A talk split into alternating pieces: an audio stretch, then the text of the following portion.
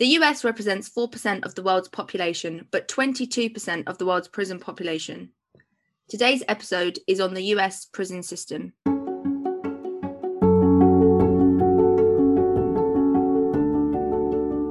Welcome to A Cup of T and E, a podcast of discussions that are just as vital as your daily cuppa.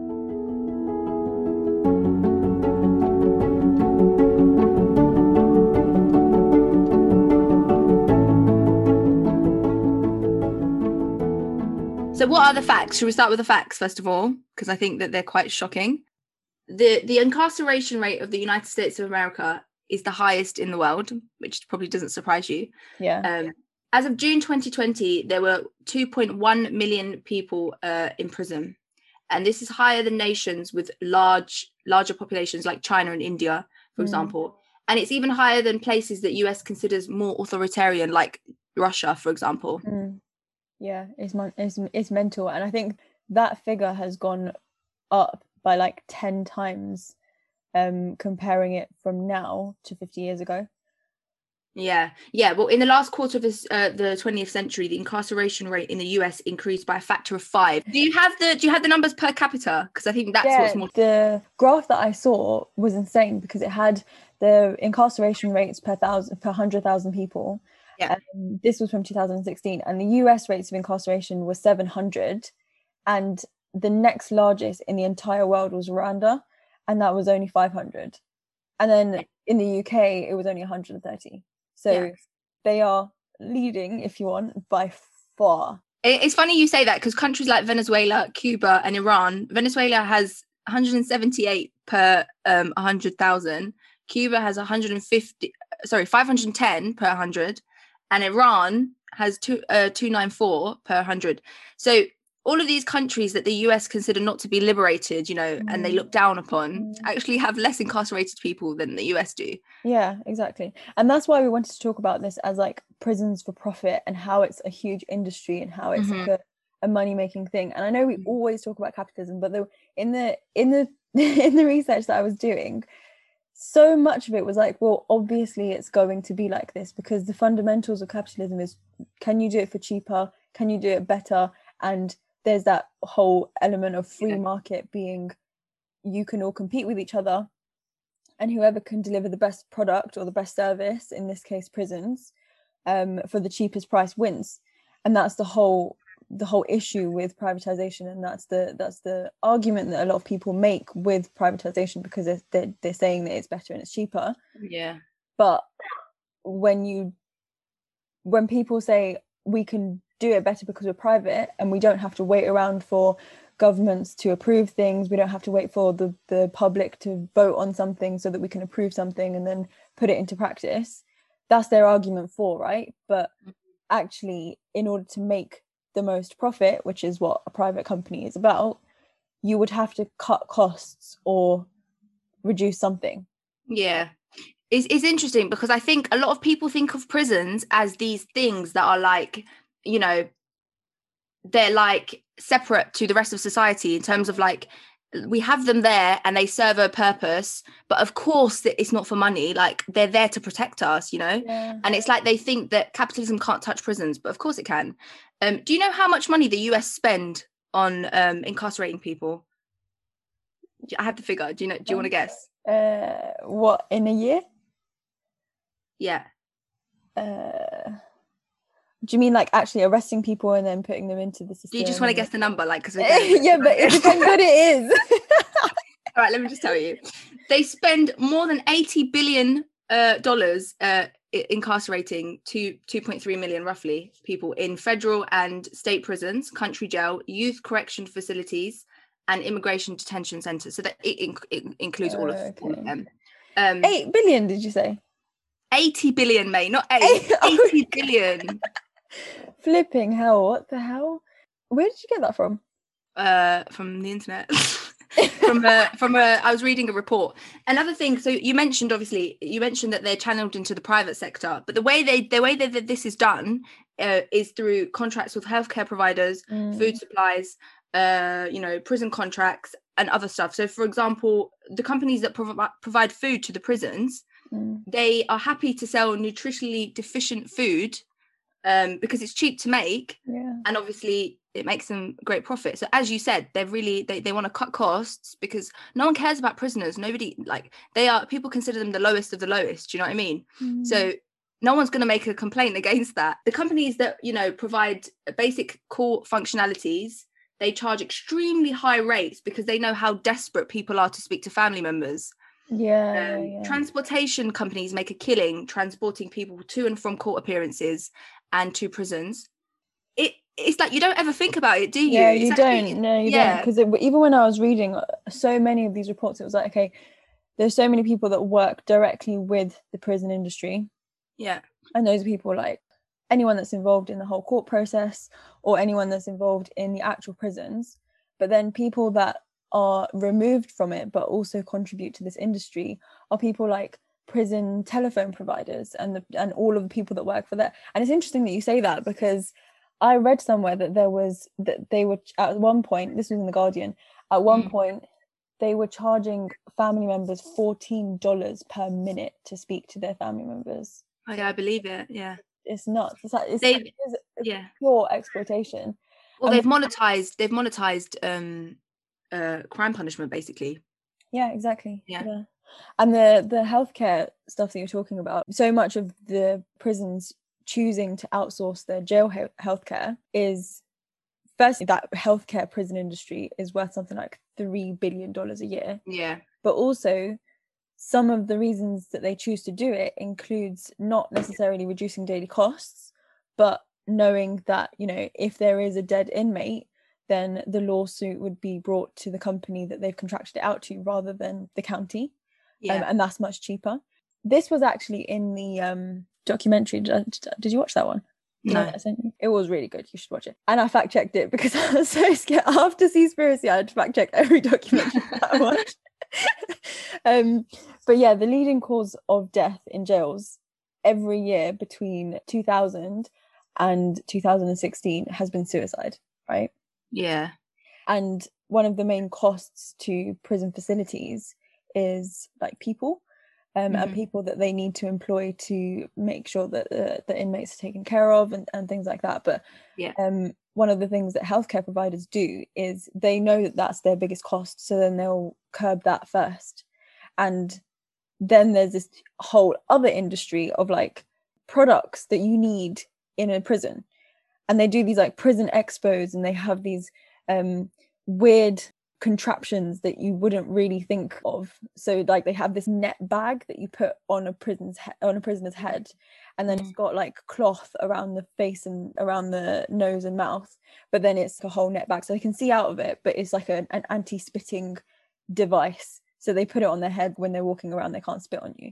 And then they have things like suicide prevention blankets where they wrap them up basically because prisoners can't be trusted. Well, I don't know, prisons might be driven to suicide because they end up using their own clothes to try and hang themselves. It's suicide, yeah. So it's it's it's really, really distressing. And, and, you know, these products are being developed and sold and used in so many prisons, and it's just getting more and more lucrative because more and more prisoners are going to prison, and that's by design. So, yeah, yeah it's really yeah. messed up, I'm not going to lie.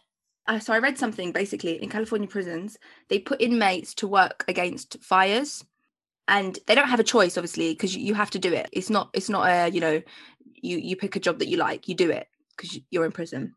Um, and do you know how much they're paid, basically, to put their lives to risk?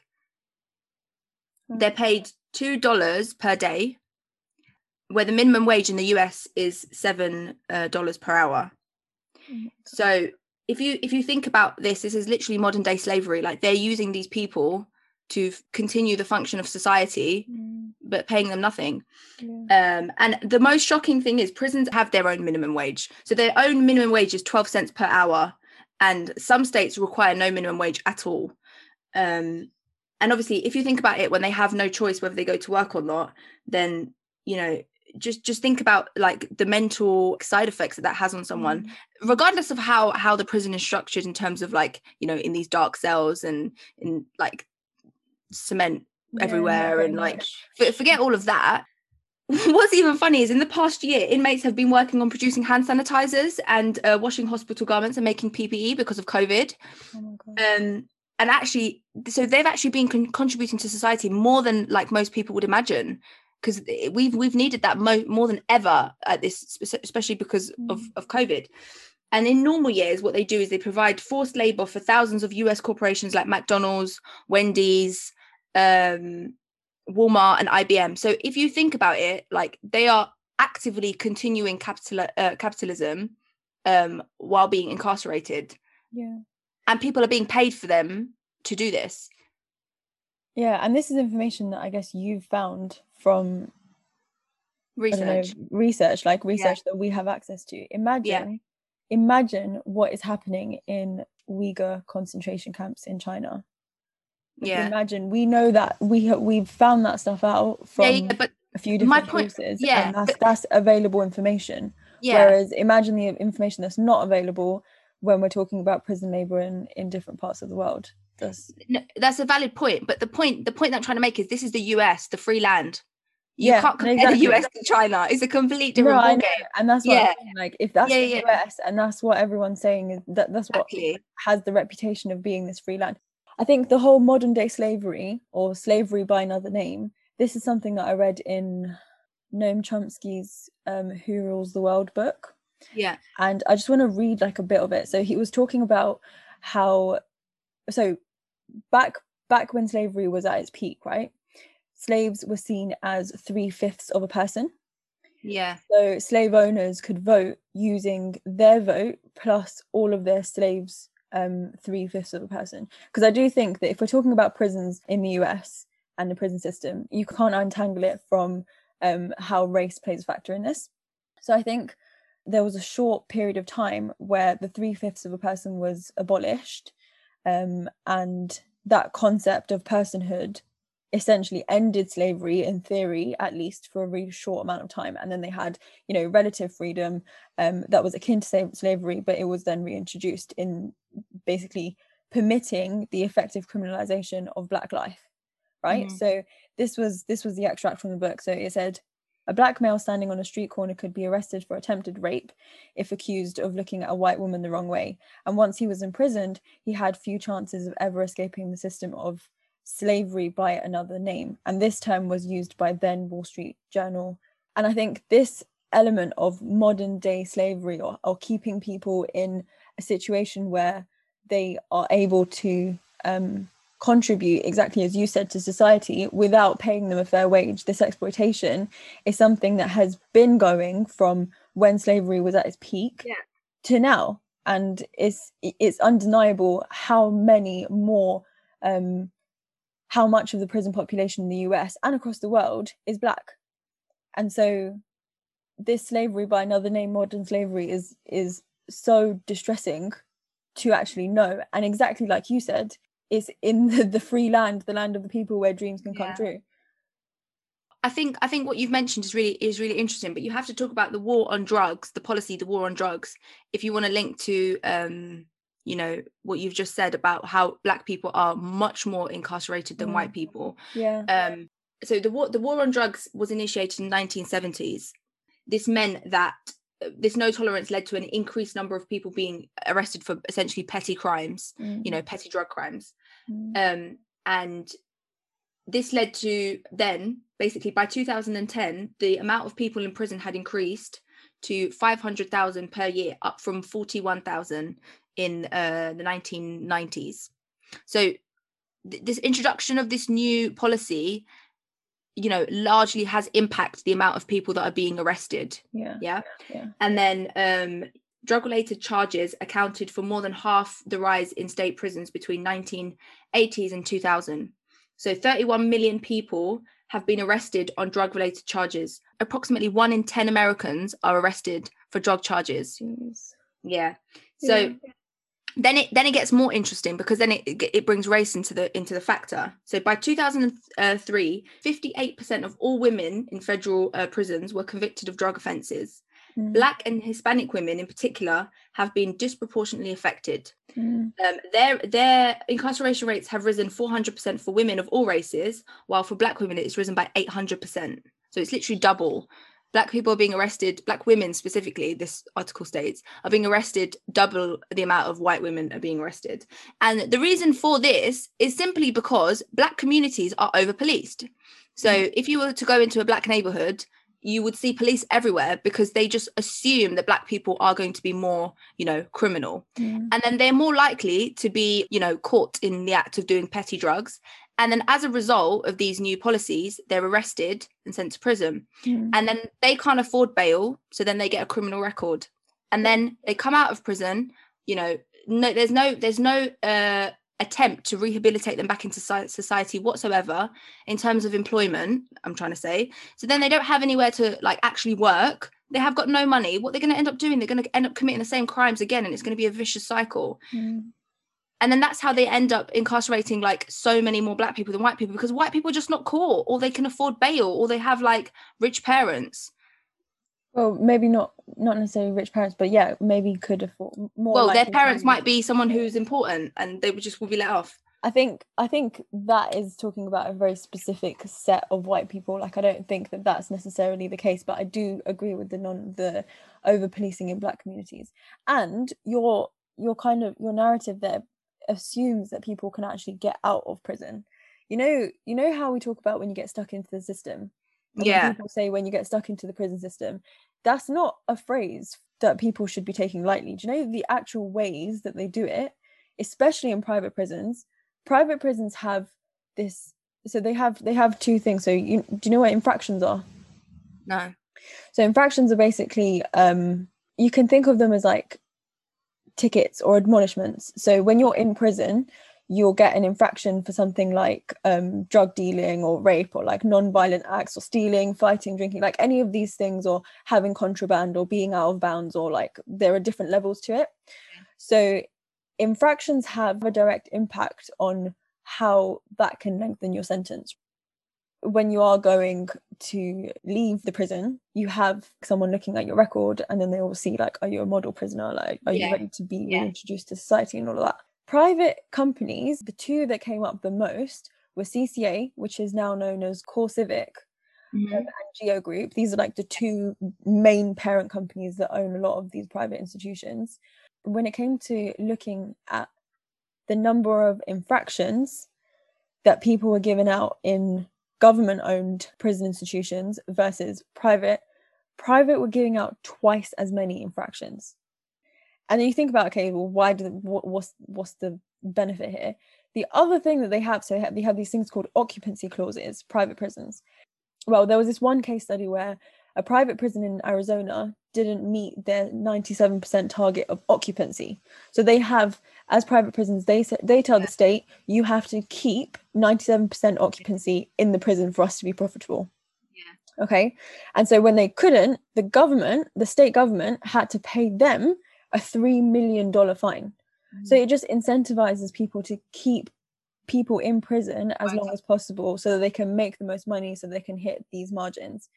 Um, and like, I, I, and honestly, when, when you think about just that expression of once you get into the system, it's hard to escape. Yeah. It's basically designed for you to not... Well, that's what I'm trying to say. It's a vicious cycle. That's like even what, if you yeah. are to even if you are to leave, there's no way that you're going to be rehabilitated back in. You say like private private prisons. Governments literally give out companies to private sorry, governments literally give out contracts to private companies to build prisons. So when the war on drugs came about, obviously, as I said, it increased the amount of people going into jail like mm-hmm. drastically. So then they had no they had no nowhere to put all these people. Um, you know, these like profitable people, because they're making them fuck loads of money. Um, so governments basically gave out uh, contracts to prisons, uh, to, to private companies to build the prisons. And the company, in exchange for locking up these people, you know, they receive a fixed rate. So as you, I don't know if you said this, but I think you did, I'm not sure. They receive a fixed rate for each inmate that they get. Yeah, so basically they want, they want people in because they're going to get money for each person that they incarcerate. And then... Um, And then, like, of course, they're not going to want to rehabilitate anyone, basically, yeah. is what I'm trying to say. Like, why would they want to do that? It's not in it's not in their profitable um, scheme, basically. Yeah, yeah exactly. Do. And it is, you're right, it's so tied and it's so politically sensitive. It is. So the whole war on drugs, that was Nixon in the seventies, wasn't it, where he came out with that. Um, and then tough on crime, that whole campaign has been running through, like, whether it's a Republican or a Democrat. Even Obama was like super tough on crime, and he had the yeah. whole um yeah. I think he had one of the toughest measures of immigration um that Trump just continued with. It wasn't even like they were that that's the thing. I'm sorry, I, I don't know if this isn't if this is right to say or not, but I do think that this two-party system in America, I'm not saying that the U K is perfect by far, but this two-party system in America is like really, really right-wing versus a little bit right-wing. It's not right and left. Like, there's not really an opposition, in my opinion. Some of the policies that they come out with, especially with the immigration and tough on crime stuff, is like, well, both of them would agree with it anyway. So what's the difference? There was there's a reason why this is happening. The reason why is for money, because private companies get paid to build prisons, and then the executives of these private prisons go and pay politicians who will support their ideologies, yeah. who will continue this this cycle of yeah. you know, and yeah. that's exactly what happened, because yeah the so there was this there's this instance where the former Deputy Attorney General Sally Yates, she published a report in like two thousand sixteen, and it was all about um reducing private prison population and like why we shouldn't use private prisons anymore. She was trying to say it's not more cost effective. She tried to compare them to like eight different eight different standards, and she said, you know, um the state-owned prison versus private-owned prisons are not actually, I think the projection was that they were going to save twenty percent of taxpayers' money, but when they actually looked at it, it only saved one percent. Mm. And then there was another study that said that they couldn't actually conclude that private prisons were more cost effective. So it was just it was just not really um measuring up. And like a lot of these qualities, they're difficult to measure because it's like talking about different grievances and uh stats like how many deaths there there've been, and so it's, there's a lot that goes into it, which makes it really complicated. But essentially her her report that was published meant that the stocks of the Geo Group and CoreCivic literally plummeted. Like, if you see the graph, it just goes directly down. And then Trump was elected within like within days of his um presidency. His Attorney General, Jefferson Sessions, he rescinded the Yates memorandum from August twenty sixteen when she actually did it. And it, honestly, if you look at the graphs, the, the stocks just literally just they just go back to normal. Yeah.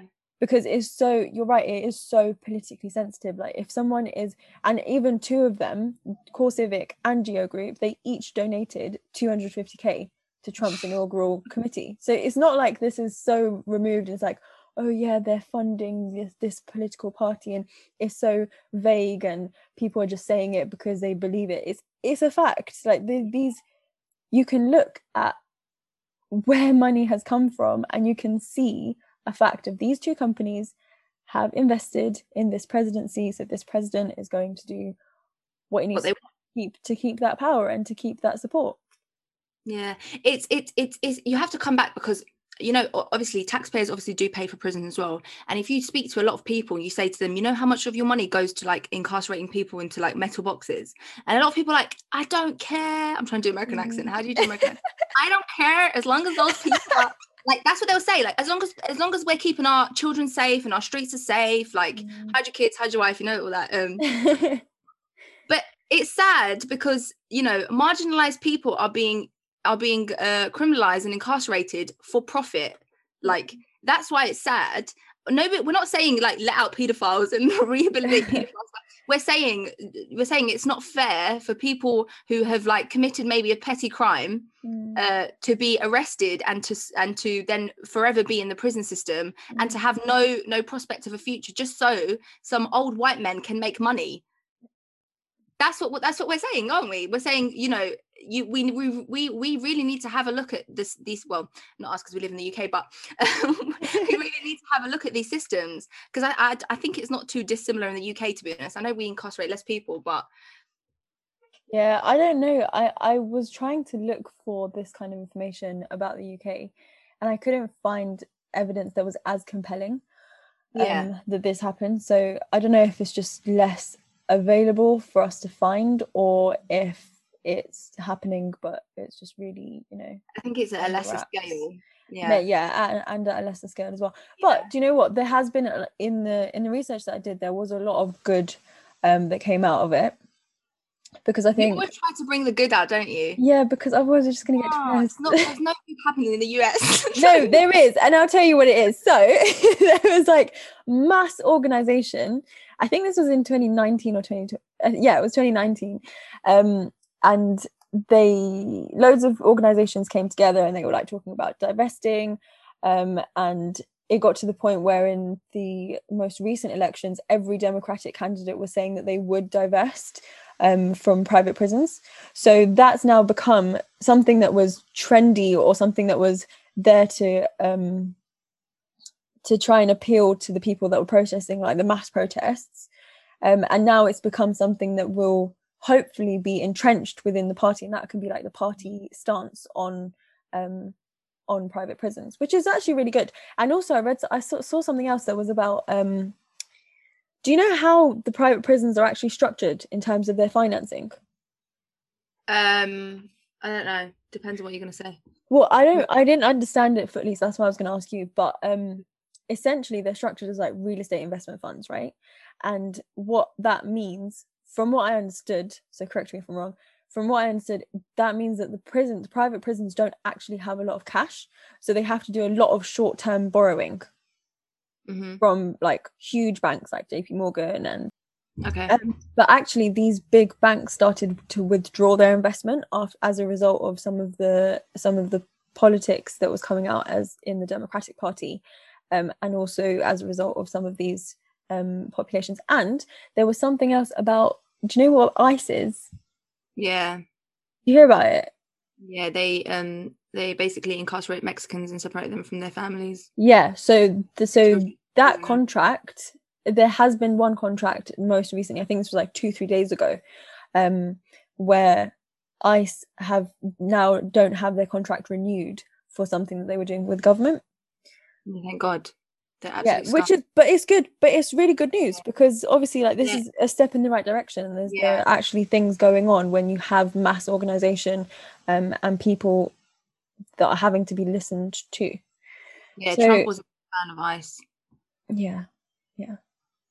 Anyway, but that's that's what I mean. Like, there's a lot, there's a lot going on, and it, it, it is sad, um, and it does feel broken, especially when a lot of countries look up to America as the blueprint of, you know, what freedom looks like, and even us to an extent. Like we we even look at America and think, yeah, that's a good idea because we. Not me. Not not us, as in our government. Yeah, yeah, yeah, the U K, obviously.